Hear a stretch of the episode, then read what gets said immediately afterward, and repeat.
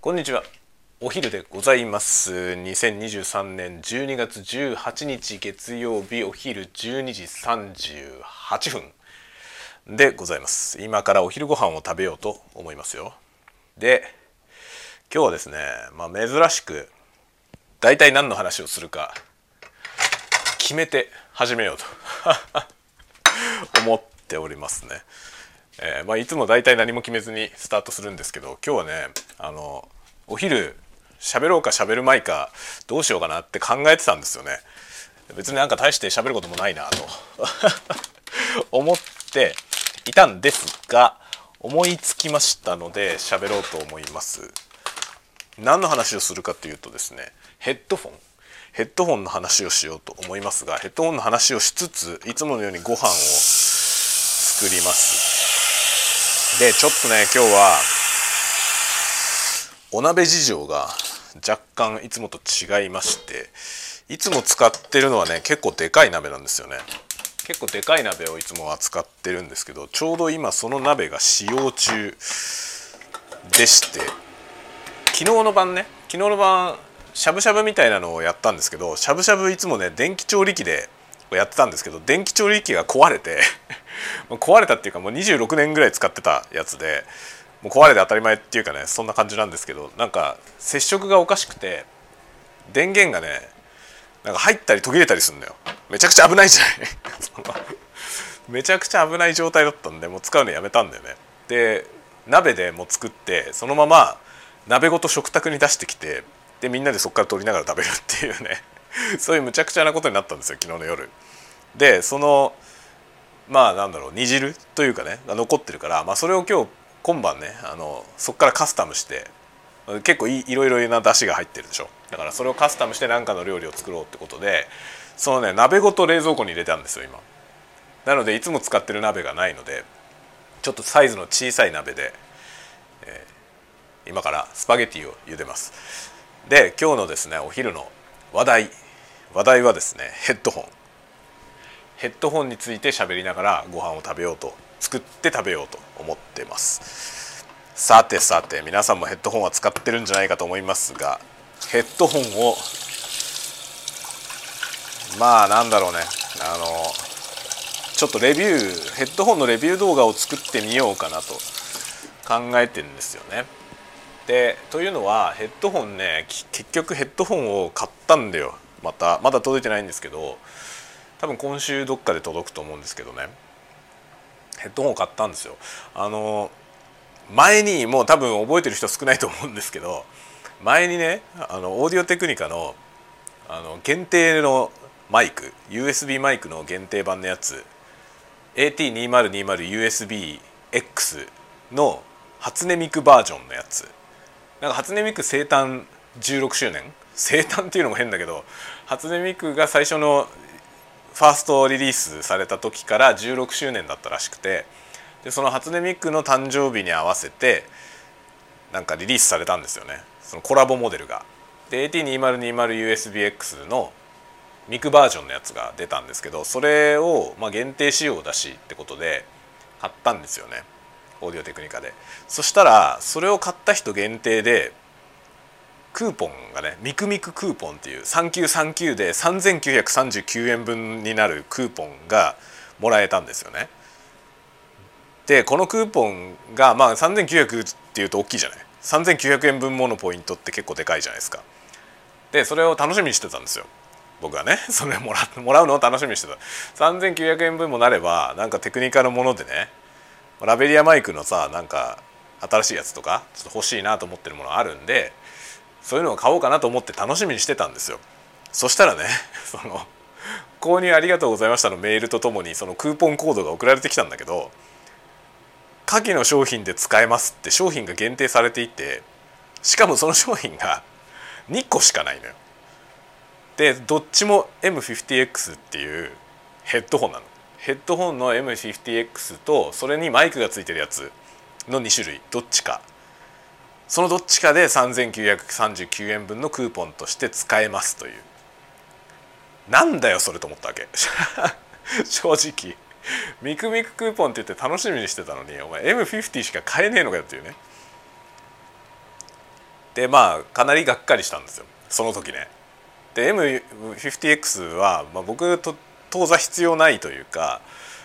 まあ、僕ヘッドホンはいっぱい持ってるし M50X の1個下の機種の M40X ってやつがあるんですけどそれ持ってるのよね。M40 持ってるからいらねえよなと思って。で見送ってたんですよ。まあサンキューサンキューだけどミクミククーポンもらったけどちょっとこれは使える機会はないなと思って思っていたんですよね。いたんですが結局使って買いました。というのもねその後 LINE の方でね LINE でオーディオテクニカの公式からなんかあの年末セールのお知らせっていうのが来たの。で年末セールもさなんかオーディオテクニカのそういうなんかいろいろなクーポン配布とかセールってすごい限定的でなんかもうほんとね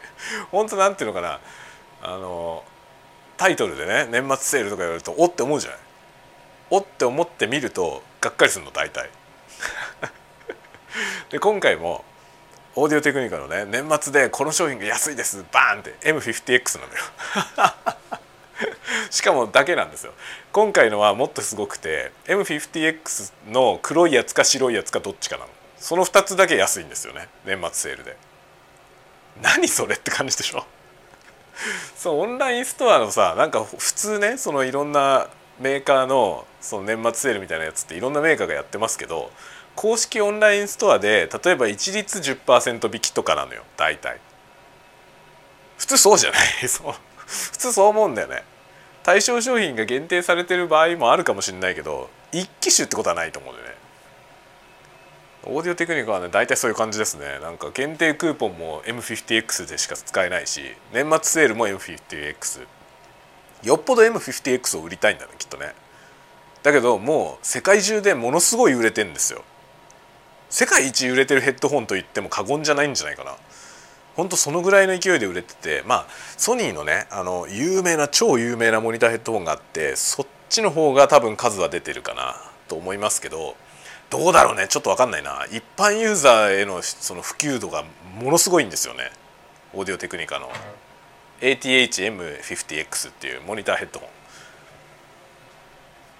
これがねもう大ベストセラーなんですよ。だけどまあ僕はまあ50よりも40の方が音が好きだから 40X を買ったんだよね。でも今年のこの冬ね その年末セールでまず普段よりだいぶ安いんですよ。その M50X が。でさらに僕はミクミククーポンを持ってるわけよ。3939円引きになるわけですよね。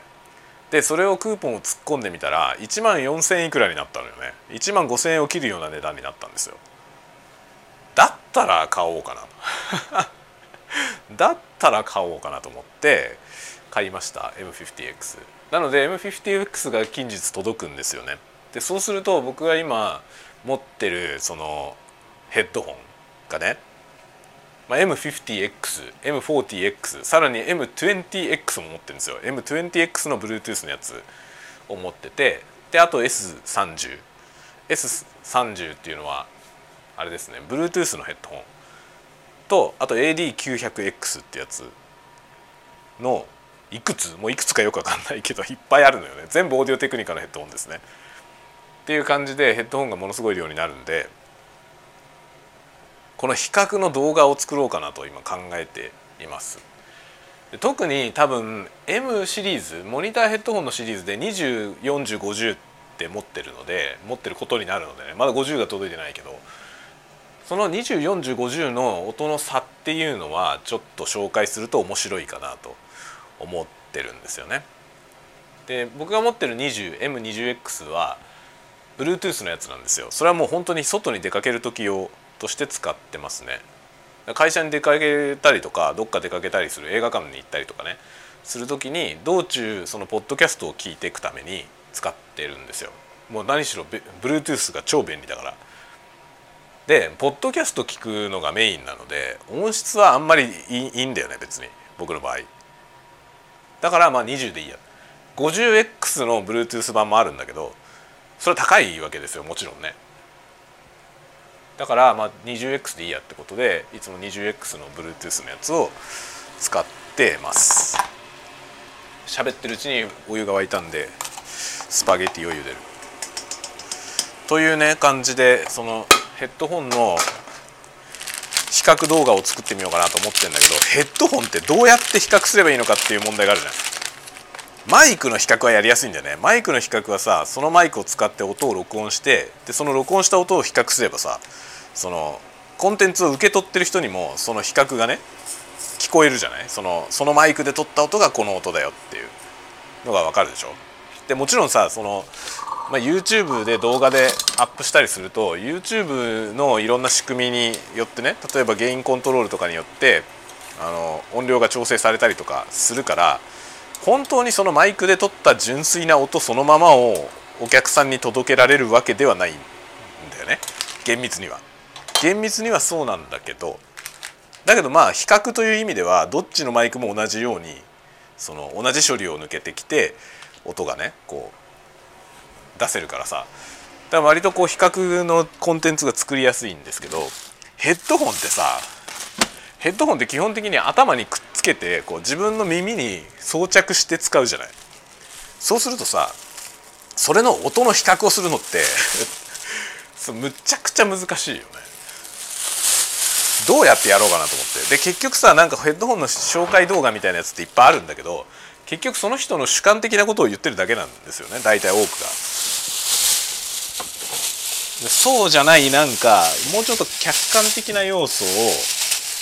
取り入れてそのヘッドホンの比較ができないかなと思ってで今いろいろ考えてるんですけどあのバイノーラルマイクね耳に突っ込んで使うバイノーラルマイクがあるんですよね。でそれ持ってるのでそのバイノーラルマイクを耳につけてその上からヘッドホンをしてでそのヘッドホンで再生してる音を録音してみようかなと思ってっていうのを今考えてるんですよ。考えてんだけどそのヘッドホンで再生する音は何がいいのか問題。あるよね。まず著作権があるものは使えないじゃない。著作権のあるものは使えないので、まあ、著作権フリーの音源、まあ、著作権フリーの音源で僕はあのこの間なんだっけ去年のさホワイトイルミネーションの時の動画に使ったあのカノン。パッヘルベルのカノンののピアノ演奏のやつ。あれは著作権フリーの演奏なんですよね。ああいうやつを使ってやるのがいいかな。あと自分が作った動画の音とかはさ、まあ、基本僕はその著作権フリーのものしか使ってないからあと自分で作ったものしか使ってないからそれを録音する。それを再生して録音するっていうやり方がいいのか。それをね今考えてるんですよ。どういうふうにするのがいい？何を比較すればそのヘッドホンのね比較として分かりやすいのか、まあ、一番は音楽だよね。一番は本当は音楽なんだけど音楽は著作権があるから、まあ、使えないじゃない。その音楽のネタをね著作権のあるものを再生するわけにいかないんでどうやってやるのがいいかなってことなんだよね。それをいろいろ考えてるんですよ。で自分がねその音楽を作ってればさその自分の作った音楽を使えば一番いいんだけどそこはちょっと難しいんだよね。で今それをねどういうふうにしようかなっていうことを考えたりなんかしてるんだけどちょっとそのバイノーラルマイクでヘッドホンの音を録音して比較するっていうのは面白そうだなと思うんでで自分でもね客観的に比較するのにあの録音さえできればさその波形を比較したりとかいろいろコンピューターでねできるのでで自分の主観は主観としてあるんですけどその主観と実際のその計測データの比較で例えばなんかこっちの方が低温が強く感じるみたいなのはありますけど本当に低温成分がたくさん出ているのかっていうのはなんかアナライズしてみるとね面白いかなと思ってちょっとそういうことをね今考えていますね。で多分 M50X 買ったらそれをメイン仕様にしようと思っている会社のオンラインミーティングとかで使うのもね今は AD900X ってやつを使ってるんですけどそれがねちょっとねなんか耳が痛くなるのよ。長時間つけてると耳が痛くなるんですよね。左耳だけ痛くなるのよ。でそれがちょっと原因が分かんなくてこう何ていうのかなオーバーイヤータイプの開放型のヘッドホンなんですよね。だから締め付けも弱いしでもね締め付けが弱すぎて落ちてくるんだと思うんだよね。落ちてきてその耳の上の部分左耳のその上の端っこの部分がこう何ていうのかな落ちてきたヘッドホンと当たってる状態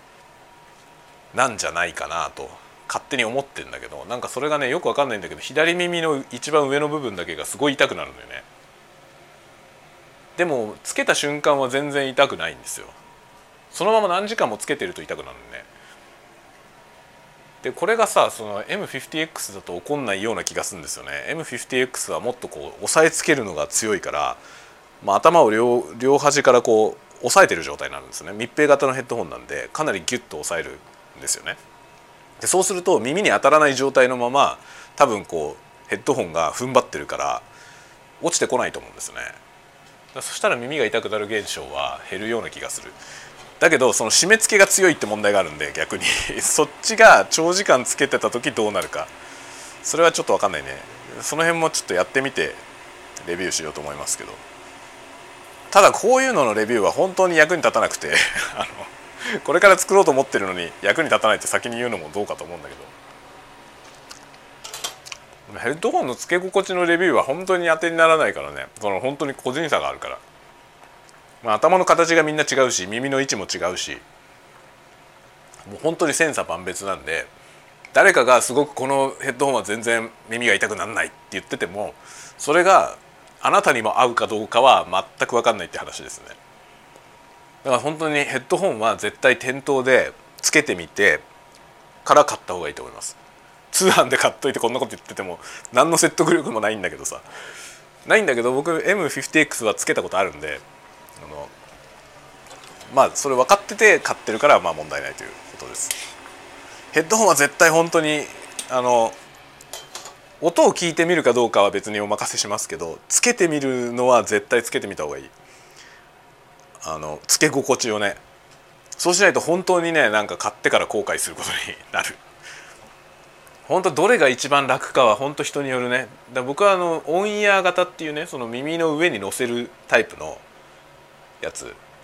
が本当に嫌いなんですよ。オンイヤー型。まあ M シリーズでいうとオーディオテクニカの M シリーズでいうと M60 がそうなんですけど。だから M60 だけは僕は絶対買わないですね。今後何があっても絶対に買いません。あれはあのタイプは僕に合わないから。買うとしたら70はちょっとね欲しいなと思うけど。でも60を買うことは絶対ないですね。オンイヤー型は僕に合わない。だけどあれが楽だって言ってる人もいるのよ。なんか YouTube で見てたらオンイヤー型がねそれは耳の大きい人。耳の大きい人はね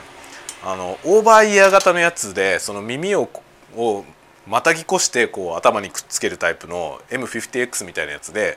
その状態に耳が当たっちゃうらしいんですよね。で挟まっちゃうので痛いって言ってる人がいてそうなんだと思って。だから M60 が出てんだと思って。あれにニーズがあるんですよね。こっちの方が楽だって言って言ってる人がいた。へえと思って。僕はあのオンイヤー型は本当耳が痛くなるんだよね。あれはもう本当につけた瞬間から耳が痛いから。もう全然ダメですね。全く使えない。オンイヤー型とそのオーバーイヤー型？まあ本当に好み。そこは本当に好みですね。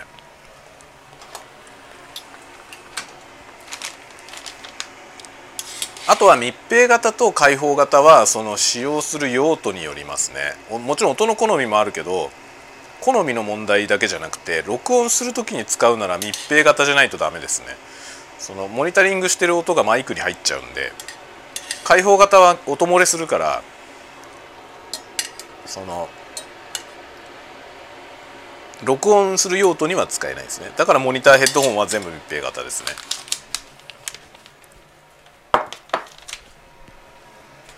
ただねモニターヘッドホンそうモニターヘッドホンというものを勘違いしてる人も多いんでモニターヘッドホンについての話もちょっとしようと思うけど今ちょうどねスパゲッティできたんでこれ食べながら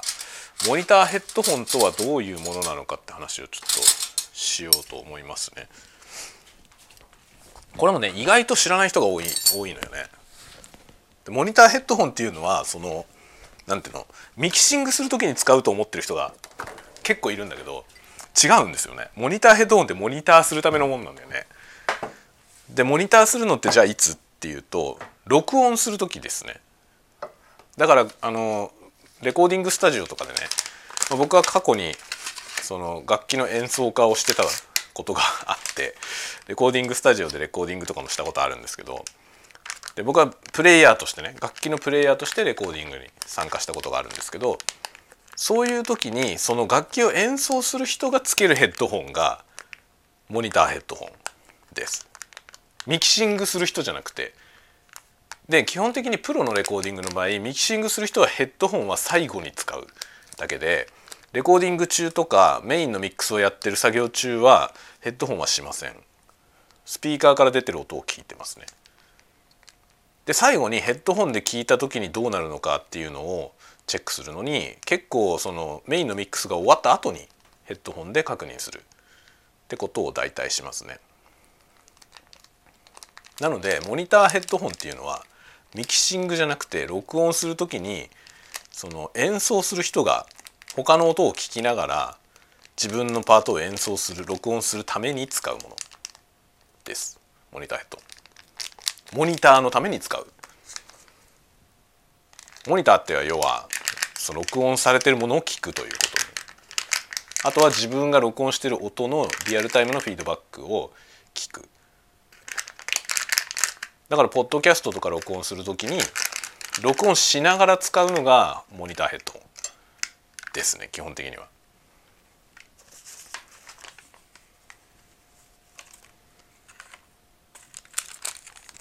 でそれを踏まえるとねモニターヘッドホンに求められる性能っていうのは一番重要な性能は音漏れしないってことですね。録音する時に使うのでまあ楽器の場合はね楽器の音を LINE でレコーディングしてる場合はマイクを立てないから別に音が入っちゃうことはないけど、まあ、ギターとかであってもギターアンプ鳴らしてマイクで拾うとかそういうことやることがあるんですよね。その場合は演奏者がその近くにいるとねそのヘッドホンから出てる音が入っちゃうわけですよ。ヘッドホンが音漏れするとマイクに入っちゃうんだよね、まあ、ギターの場合はギターアンプで撮るっつってもギターアンプのすぐそばにギタリストがいることはあまりないんで別の部屋に置いて撮ることが多いからね。あんまりないんですけどボーカルなんかの場合は顕著ですね。ボーカルの人は伴奏を聴かなきゃいけないから絶対にヘッドホンをするわけですよね。録音する時。で伴奏を聴きながら歌うでしょ。で伴奏を聴きながら歌うそのマイクの前に立っていてしかもマイクの前に立ってるからマイクからの距離が近いんですよね。でその状態でヘッドホンが音漏れするとみんなそのボーカルのトラックにヘッドホンから漏れてる音が入っちゃうんですよ。だからモニターヘッドホンに求められる最大の性能は音漏れしないということこれが一番重要ですね。で原音に忠実であることとかっていうことをすごい求める人も多いし多くのモニターヘッドホンがそういうことを歌ってるんだけどそれは実はあまり重要じゃないんですよね。なぜなら原音に忠実である必要がないからですね。そのボーカリストが伴奏を聴きながら歌う時にその届く伴奏がね原音に忠実である必要ないじゃない。ちゃんと聞こえてればいいんですよ要するに。それよりも何よりも音漏れしないってことが一番重要ですね。だからボーカリストの人が心地よい音量で聞いて歌いやすいね。自分が大きい声で歌うでしょ。その時に自分がそうやって歌っても心地よく聞こえる音量に上げても音漏れしないってことが何しろ一番大事ですね。だから多くのモニターヘッドホンはそういうふうに作られてる。だから密閉型なんですよね。モニターヘッドホンは基本的に密閉型。で密閉型じゃないやつをモニターヘッドホンとして売ってるケースもあるんだけどあれは実は本当はモニターヘッドホンじゃなくてマスタリングのヘッドホンなんだよね。でマスタリング用のヘッドホンはとにかく原音に忠実であることが求められますね。今その実際に記録されてる音がどういう音なのかを知りたいわけだからマスタリングする人はねマスタリングというかミキシングする人ですね。でミキシングする時に使うためのヘッドホンは別に密閉型である必要はないんですよね。音漏れしてても困んないからね。基本的にミキサーの人っていうのは一人で作業をするんでその自分が聞いてる音が外に漏れてても別に大して問題はありませんね迷惑とかいう話はあんまりないですねその同じ部屋に人がいないから基本的にで何人もいる場合でもそのメインのミキサーの人がヘッドホンで作業してる時にそれがまあ音漏れしてたとしてそれを文句言う人はいませんねまあ基本的に仕事だからねでメインのミックス作業はもうほぼそのモニタースピーカーで作業するからそのスピーカーで作業したものを最終的にヘッドホンのミックスをね確認したりとかってそういう感じの用途のものなので、まあ、別にそのヘッドホンはなんか原音に忠実でありさえすりゃ何でもいいと思いますね。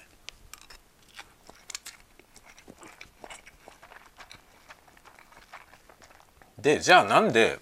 名機みたいなものがあるのか。というとですねソニーのそのね型番をいつも忘れるんだけどなんとか900あれどこのスタジオにでもあるって言われてますけどなんでそういうヘッドホンがあるのかっていうとそれはねエンジニアの人がリファレンスとして使うからなんですよね。いつも同じ決まった機種でいつも聞き慣れてる音。っていうのがあってそれをベースに同じヘッドホンで聞いてそのどう違うか？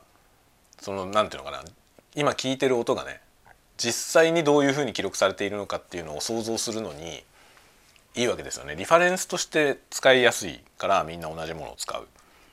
であのソニーのヘッドホンはあのエンジニアの人は大体持っててどっか別のスタジオに仕事しに行く時にもね持っていくんですよ自分のやつを。自分のやつ持ってって自分がいつも聞いてる音で聞くっていうねそういうなんかそういうふうに使う人が多いですね。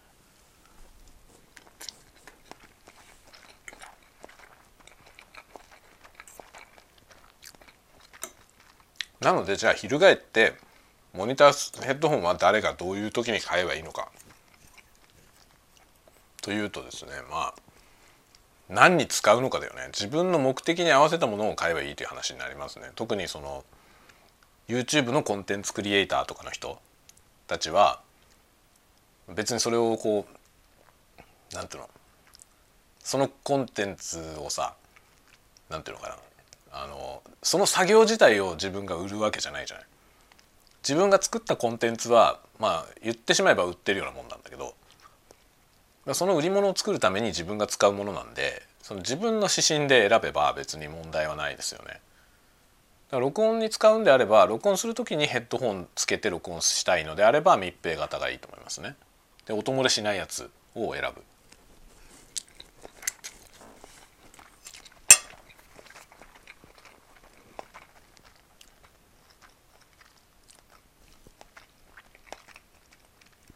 音漏れしないやつを選ぶっていうのは難しいんだけど音漏れしてるかどうか分かんないからでまあスマートフォンはみんな持ってるけどスマートフォン2台は持ってないよね大体ね スマートフォン2台はあんまり持ってる人は少ないなと思うけどだから本当はね一つのまあ MP3 プレイヤーみたいなのを持ってればそれで音楽を結構でかい音で聞いてそれを聞きながらその状態をスマートフォンで録音してみるというね外から。スマートフォンを録音状態にして自分はねそのヘッドホンをしてでヘッドホンでなんか音楽を爆音で聞いてそれをこうスマートフォンで録音する。そうすると音漏れが聞こえるじゃない。その音漏れが録音されるでしょ。でその録音されてる音ももちろんねお店とかでやるとさお店の周りの音とかもみんな録音されるのでよくわかんないと思うけど、まあ、なるべくヘッドホンに近い位置で録音してどのぐらいその音漏れが自分が聞いてる音がどのぐらいの音量の時にどのくらい音漏れしてるのかっていうのを確認するといいですね。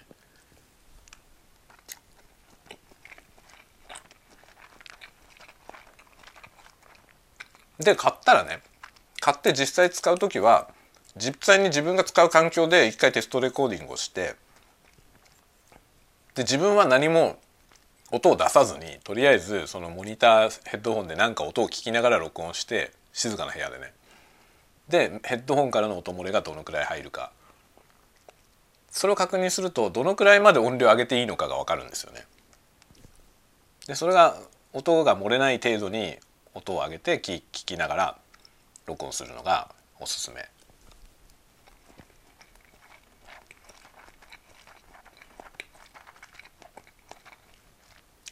今回ねその歌ってみたの動画に参加していろんな人からその歌のトラックを送ってもらったんですけど歌のトラックに伴奏が音漏れして入り込んでた人って1人ぐらいしかいなかった。ほんと1人2人ぐくりしかいませんでした。すごいねみんな。もっとそういうことに慣れてない人が多いからたくさんいると思ったんですよ、まあ、正直なところもう伴奏が漏れちゃうのはしょうがないなと思ってたの。なるべく漏れないように撮ってねとはもちろんね。お願いしましたけどそれでももうしょうがないじゃない。音漏れしたら入っちゃうから。だまあある程度しょうがねえなって思ってたんですよ僕は。覚悟してたそしたらねほとんどの人が全く音漏れのないものを送ってきて逆にびっくりしました。えすげえと思って。なんか結構やっぱり YouTuber とかやってたりその VTuber やってたりする人たちってやっぱ最低限の機材持ってるんだろうね。ヘッドホンとかもまともなヘッドホン持ってるんでしょうねきっと。ある程度ね、まあ、ゲーム配信とかやってる人はゲーマー向けのそのゲーミングヘッドホンみたいなやつ持ってて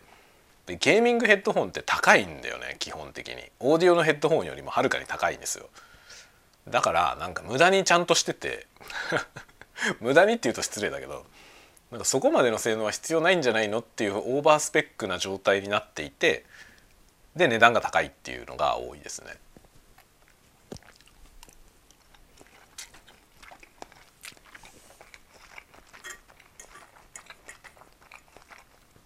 ゲーミングヘッドホンもね割とそのゲーミングって歌ってて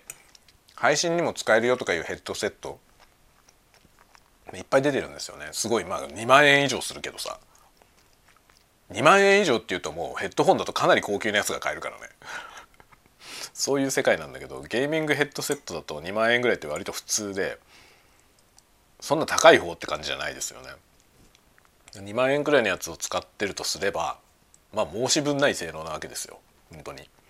で配信に使おうと思うとやっぱり音漏れしちゃいけないっていうのはあるので、まあ、ゲームの音聞きながら自分は喋るわけですよね。でその喋ってるところにゲームの音漏れが入っちゃうと、まあ後でミックスもしにくいし配信でやっててもこうなんだろうねゲームの実際に収録してる音とずれて音漏れが聞こえたりすると本当に不快なことになるん だよね。なので結構音漏れはしないように設計されてるものが多いと思いますね。結果として意外となんかそのヘッドホンに関する知識とかがあまりなくてもゲーム配信とかをやってる人はなんかその録音にすごく適したヘッドホンを持ってるケースがあるんだなと思いましたね。みんな伴奏を聞きながら歌ったはずなのに全然伴奏音漏れしてなかったから本当にすげえなと思って みんなみんなすごい上手に録音してるなと思ってびっくりしました。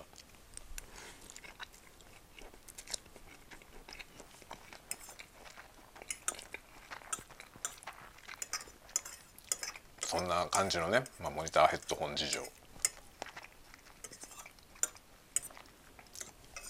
モニターヘッドホン本当にそんなにものすごくいいものにする必要は実はあんまりないんだよな。マスタリングに使うヘッドホンは、まあ、なるべく原音に忠実なやつがいいとは思いますけどね。そのヘッドホンが変に味付けするやつだとそのヘッドホンに合わせてチューニングしちゃうじゃない。ミキシングをね。それはねいろんな失敗のもとになりますね。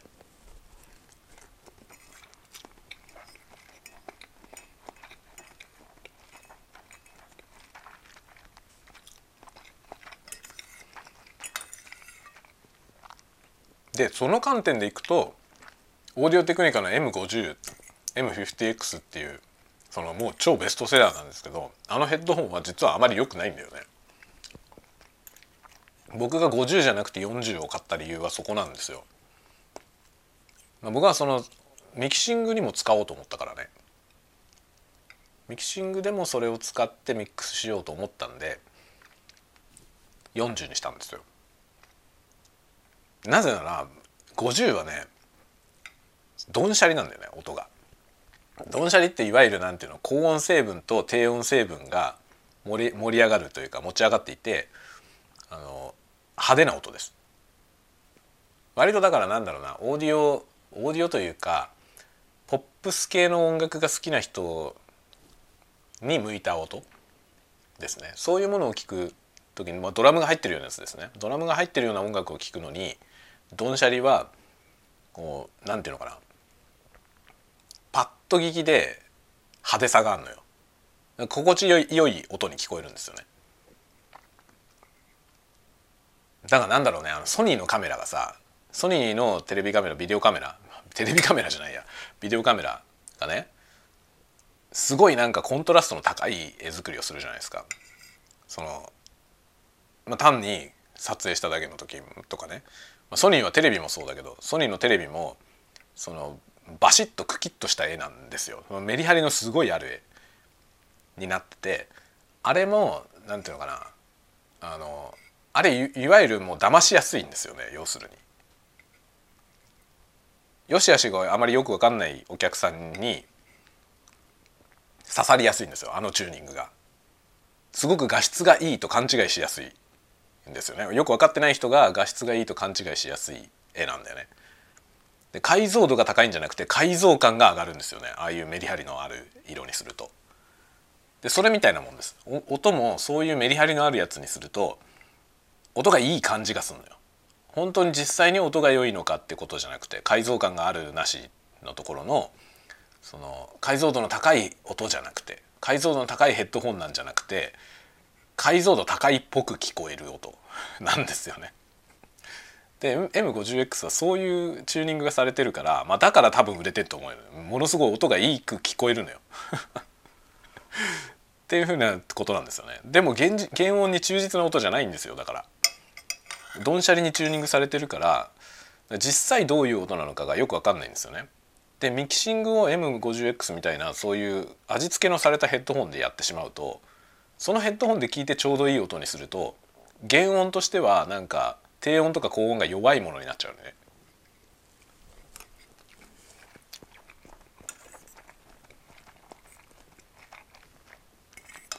だからなんかもっと味付けのされてないヘッドホンがいいなと思って40にしました僕は。40が最適解なのかって言われたら微妙だけどね多分70の方がいいと思うけどでも値段差を考えると40でいいやと思って40にしましたね。40安いからね。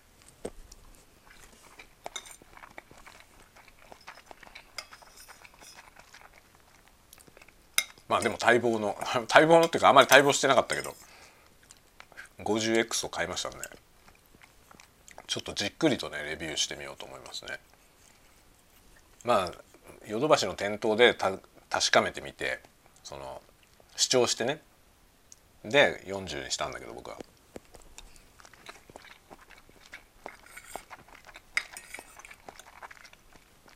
なので結局買ってもその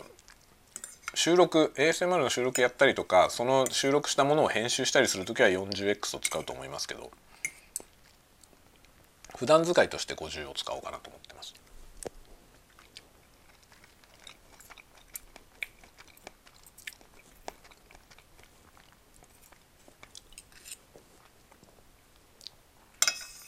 歌ってみたの収録の時も40を使ったんだよね。40X を使いました。ミックスはね歌みたのミックスはあれあれを使いました。あの AD900X の方を使いました。なぜなら普段音楽を聴いてるのがそっちのヘッドホンだからですね。普段音楽を聴いてるヘッドホンで聞いてその普段聞いてるものと近い音になるような。そういう方向を目指してミックスしました一応。でもさもうバッキングができてるやつなんで2トラックがもうできてんだよね。カラオケの部分はもうプロがミックスしたやつでちゃんとマスタリングも終わってるやつが配布されててそれを使ってんですよそのまま。でもうそれはいじれないじゃない2トラックになってるから。僕がいじれるのはボーカルの部分だけなので基本的にはなんかそのバランスがどうこうその音のバランスがどうこうじゃなくて歌ってる人たちの歌が全部聞こえるっていうことを一番重視してミックスしました。何しろ人数が多いからね。でこのさ大人数でやってるやつのミックスってねかなり大変でで結局のところねその一番これのお客さんは誰なのかっていうところでいくともちろんフクロウチョンの知り合いとかその彼のことを知ってる人たちがみんな見ると思うけどそれを一番じっくり聞くのは多分参加した人なんだよね。そう思いません？なんかそのねコラボ動画みたいなやつをこうやってアマチュアがよみんなより集まってみんなで作った時に一番のお客さんってそれを作るのに参加した人なんだよ実は。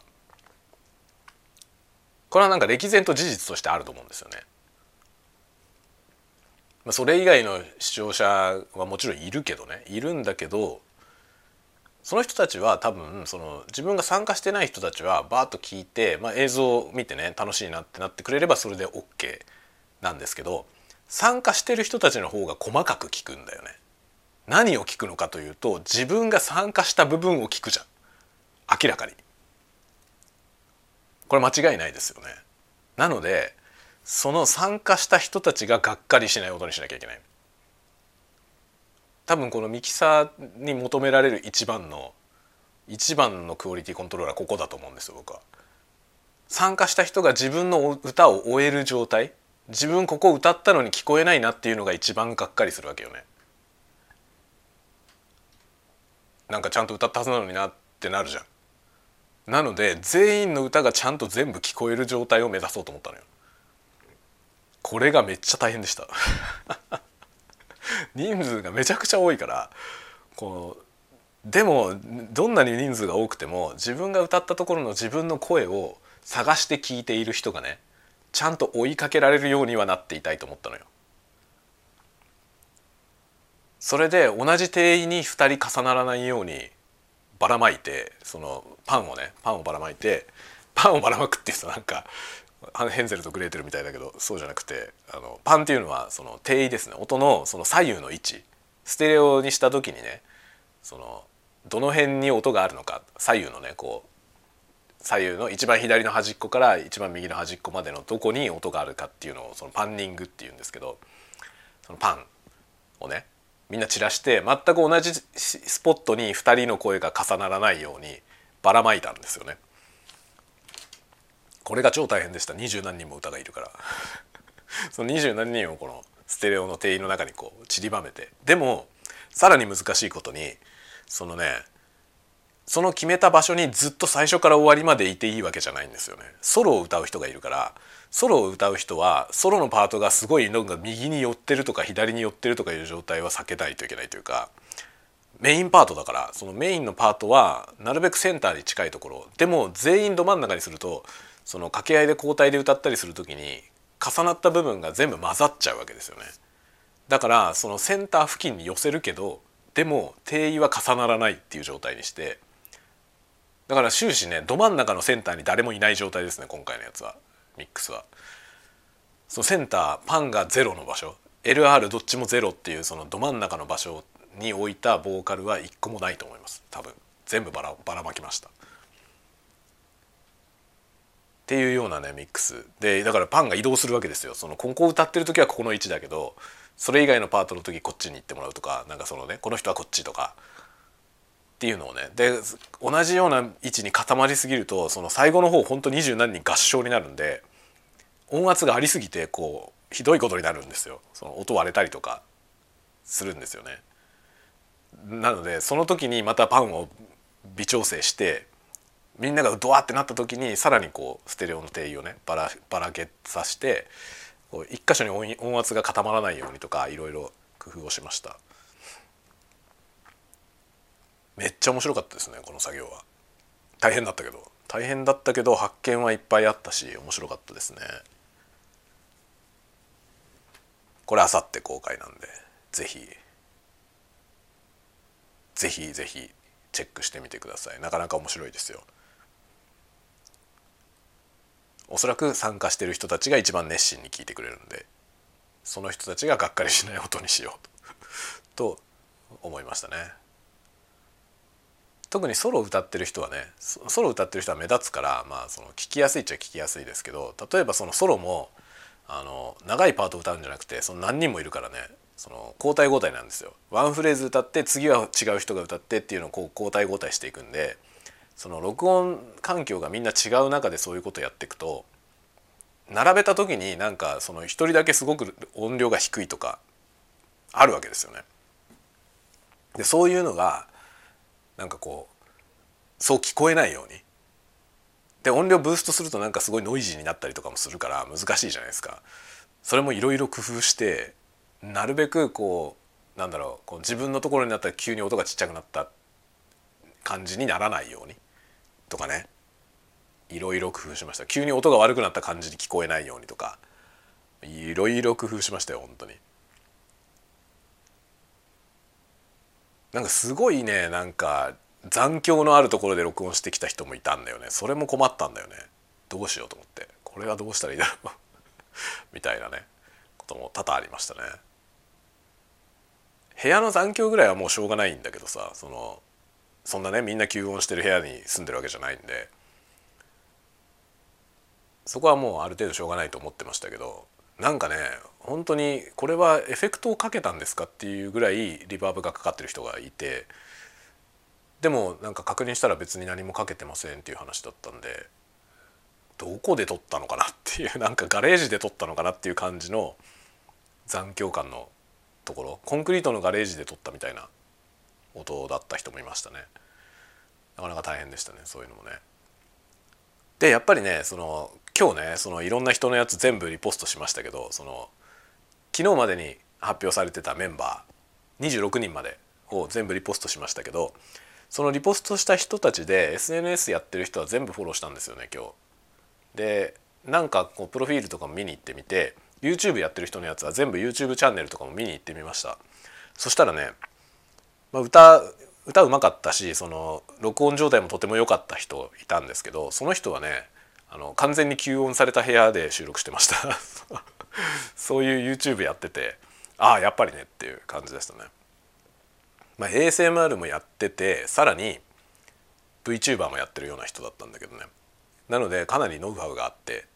もうすごいしっかりした環境で多分録音してくれたんだなっていう感じでしたね。で今回いろんなクリエイターをそういう具合に知りましたのでみんなフォローしてや面白いね本当に。今まで全く交流のなかった世界の人たち。ゲーム配信はなんか一部僕はあのスマブラが好きだからスマブラの配信はよく見てますけどそれ以外のものほとんど見たことなかったんでなんか VTuber でゲーム配信やってるようなやつ全然見たことなくて今回知った方がやってたんで見てみましたね。面白かったですね。ああこういう感じなんだと思って。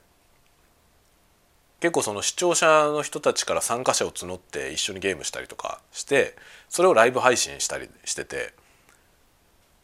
あれはなんかすごい現代的なコンテンツだなと思いましたね。面白いなと思って。ちょっと一昔前だったら考えられないようなことなんだけど。ねオンラインでさその自分とね普段全然友達だったり知り合いだったりする人じゃない人とゲームをするっていうのはそれはいろいろ普通になってきたじゃないですか。それを自分が配信をしながらそのメンバーを募ってでその配信見て入ってきた人とかと対戦したりとか喋りながらね。でコメントで向こうはコメントで書いてきてそれに対してこう返答したりとかまあある程度会話になってるわけですよね。それしながらゲームをしてでそれが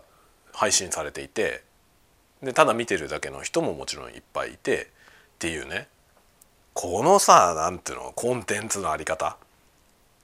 これは斬新だよね。なんかこれはさ本当になんていうの？あのコミュニティが狭いからこそ成立するものだったりもするよね。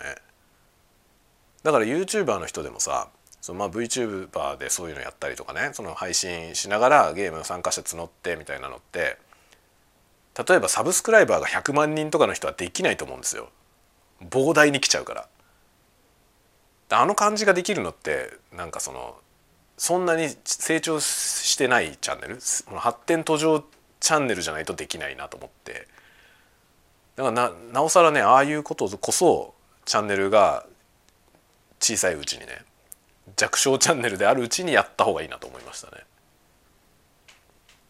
本当今回なんか学びが大きいです本当に。いろんな人と知り合ったしね。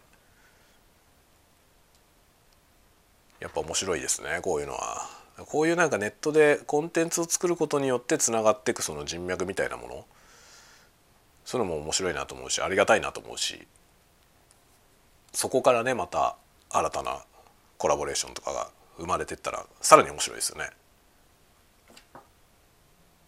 本当に今回絵師さんとかもね絵を描く人とかもいるんでそれとその YouTuber の人とか VTuber の人とかがつながったりもできたわけですよね今回ので。全然知らなかった人たち同士が同じ作品に参加したから。なんで僕は今日その名簿みたいな感じでそれを投げときました。X に。あれはもう名簿として使ってください。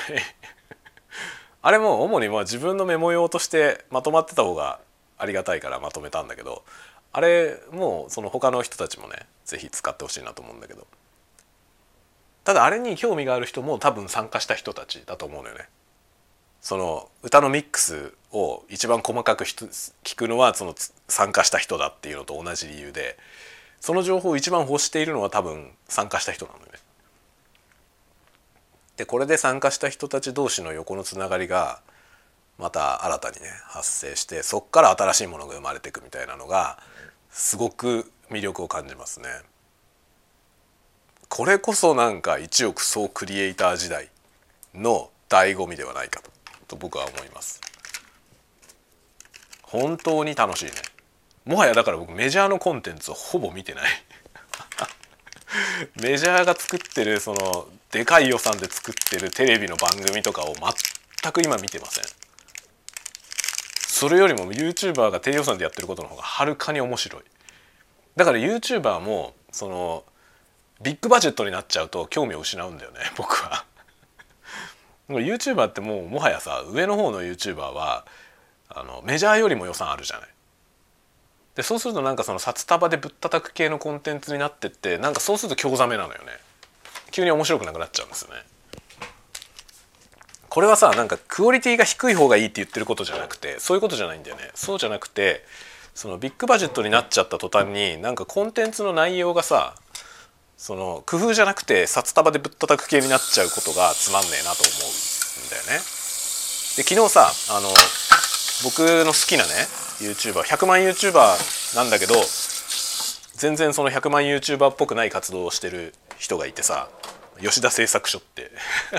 吉田製作所僕大好きなんだけどその吉田製作所の吉田さんがね昨日 X で書いてましたけどその数千人くらいのサブスクライバーでやってる YouTube チャンネル面白くて見てたとするじゃない？そういうの見てると大体23万人くらいの規模になったところでみんなスポンサードになっちゃうそのスポンサーコンテンツですになっちゃってその企業から提供を受けたもののレビューになっちゃったりとかそういうふうになっちゃうとこがすごい多いんだよねでそうなった途端に見なくなるっていうこのループっていうようなこと書いてたのよ吉田さんが。それめっちゃわかると思って僕。で吉田製作所の僕が大好きな一番のポイントは100万 YouTuber なんですよ彼は。100万人以上フォロワーがいるのねそのサブスクライバーがいるんですよ。なのに企業案件をやらないのよね彼は。すごいポリシーを持ってて、まあ、企業案件も要するにその商品提供とかを受けてそれをレビューするみたいなことやっちゃうと結局その言いたいことが言えないから全部自腹で買ったものだけをレビューしてるんですよ彼は。もうそれを曲げないんだよね。そういうとこはすごい偉いなと思うんだけどでもだから面白いんですね。だか面白くてずっと見てるけど、まあ、僕はもうすごい彼がさそんなに全然サブスクライバーとかもそんな多くない時から見てるんだよね。偶然見つけて。最初は DIY のチャンネルやってたんだよ。でその頃から知ってるんだけどでその自作パソコンみたいなことをやりだしてその自作パソコンチャンネルとして面白いからずっと見てたんだよね。そしたらねなんかもういつの間にか100万超えててすげえ100万人超えてると思ったけどなんかそういうこと言ってた昨日。そのサブスクライバーが増えてきた途端にその企業案件になっちゃって見なくなるパターンが多いんだよねっていうことを言ってた。確かにそのスポンサードコンテンツになると面白くないから見なくなるんだよね。それ重要なポイントだなと思いました。ASMR のコンテンツがいいのはその ASMR の人はスポンサードになっててもそのスポンサードしてるもののレビューをやってるわけじゃないからそのコンテンツの内容として別に面白くないものになったり興ざめのものになったりはしてないというところがいいね。と思います僕は。いやもうほんとね深いよこういうのは。だからなんかその金がねもちろん金が入ることはいいことなんだけどクリエイターに金が入ることはすごくいいことなんだけどその金が入ったことによってコンテンツがつまんなくなっていくっていう問題は若干あってそれは本当に作り手が常に意識し続けないといけないところなんだろうなと思いますね。金が入ったからといってその金に物を言わせたコンテンツやっちゃダメだしあとはなんかその有名になることによってその要するに企業が寄ってくるけどそことの接し方みたいなものも結構気をつけないといけないんだなと思いますね。そうしないと本当興ざめになるっていう確かにその通りだと思いましたね。というね、まあ、吉田製作所は僕は大好き。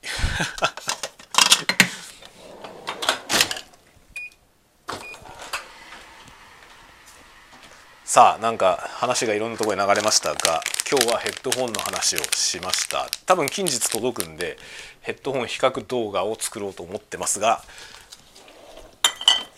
どのようにやるかをいろいろ検討しているところです。果たして面白いのか問題はある。まずはなんか ASMR を撮ってみようかな。どうやってって話ありますけどバイノーラルマイクでヘッドホンの音を録音するという ASMR 面白いのかなそれ。絵面としては多分面白いけどね。ちょやってみようと思いますよ。ではではではまた次回のタワゴトークでお待ちしております。またね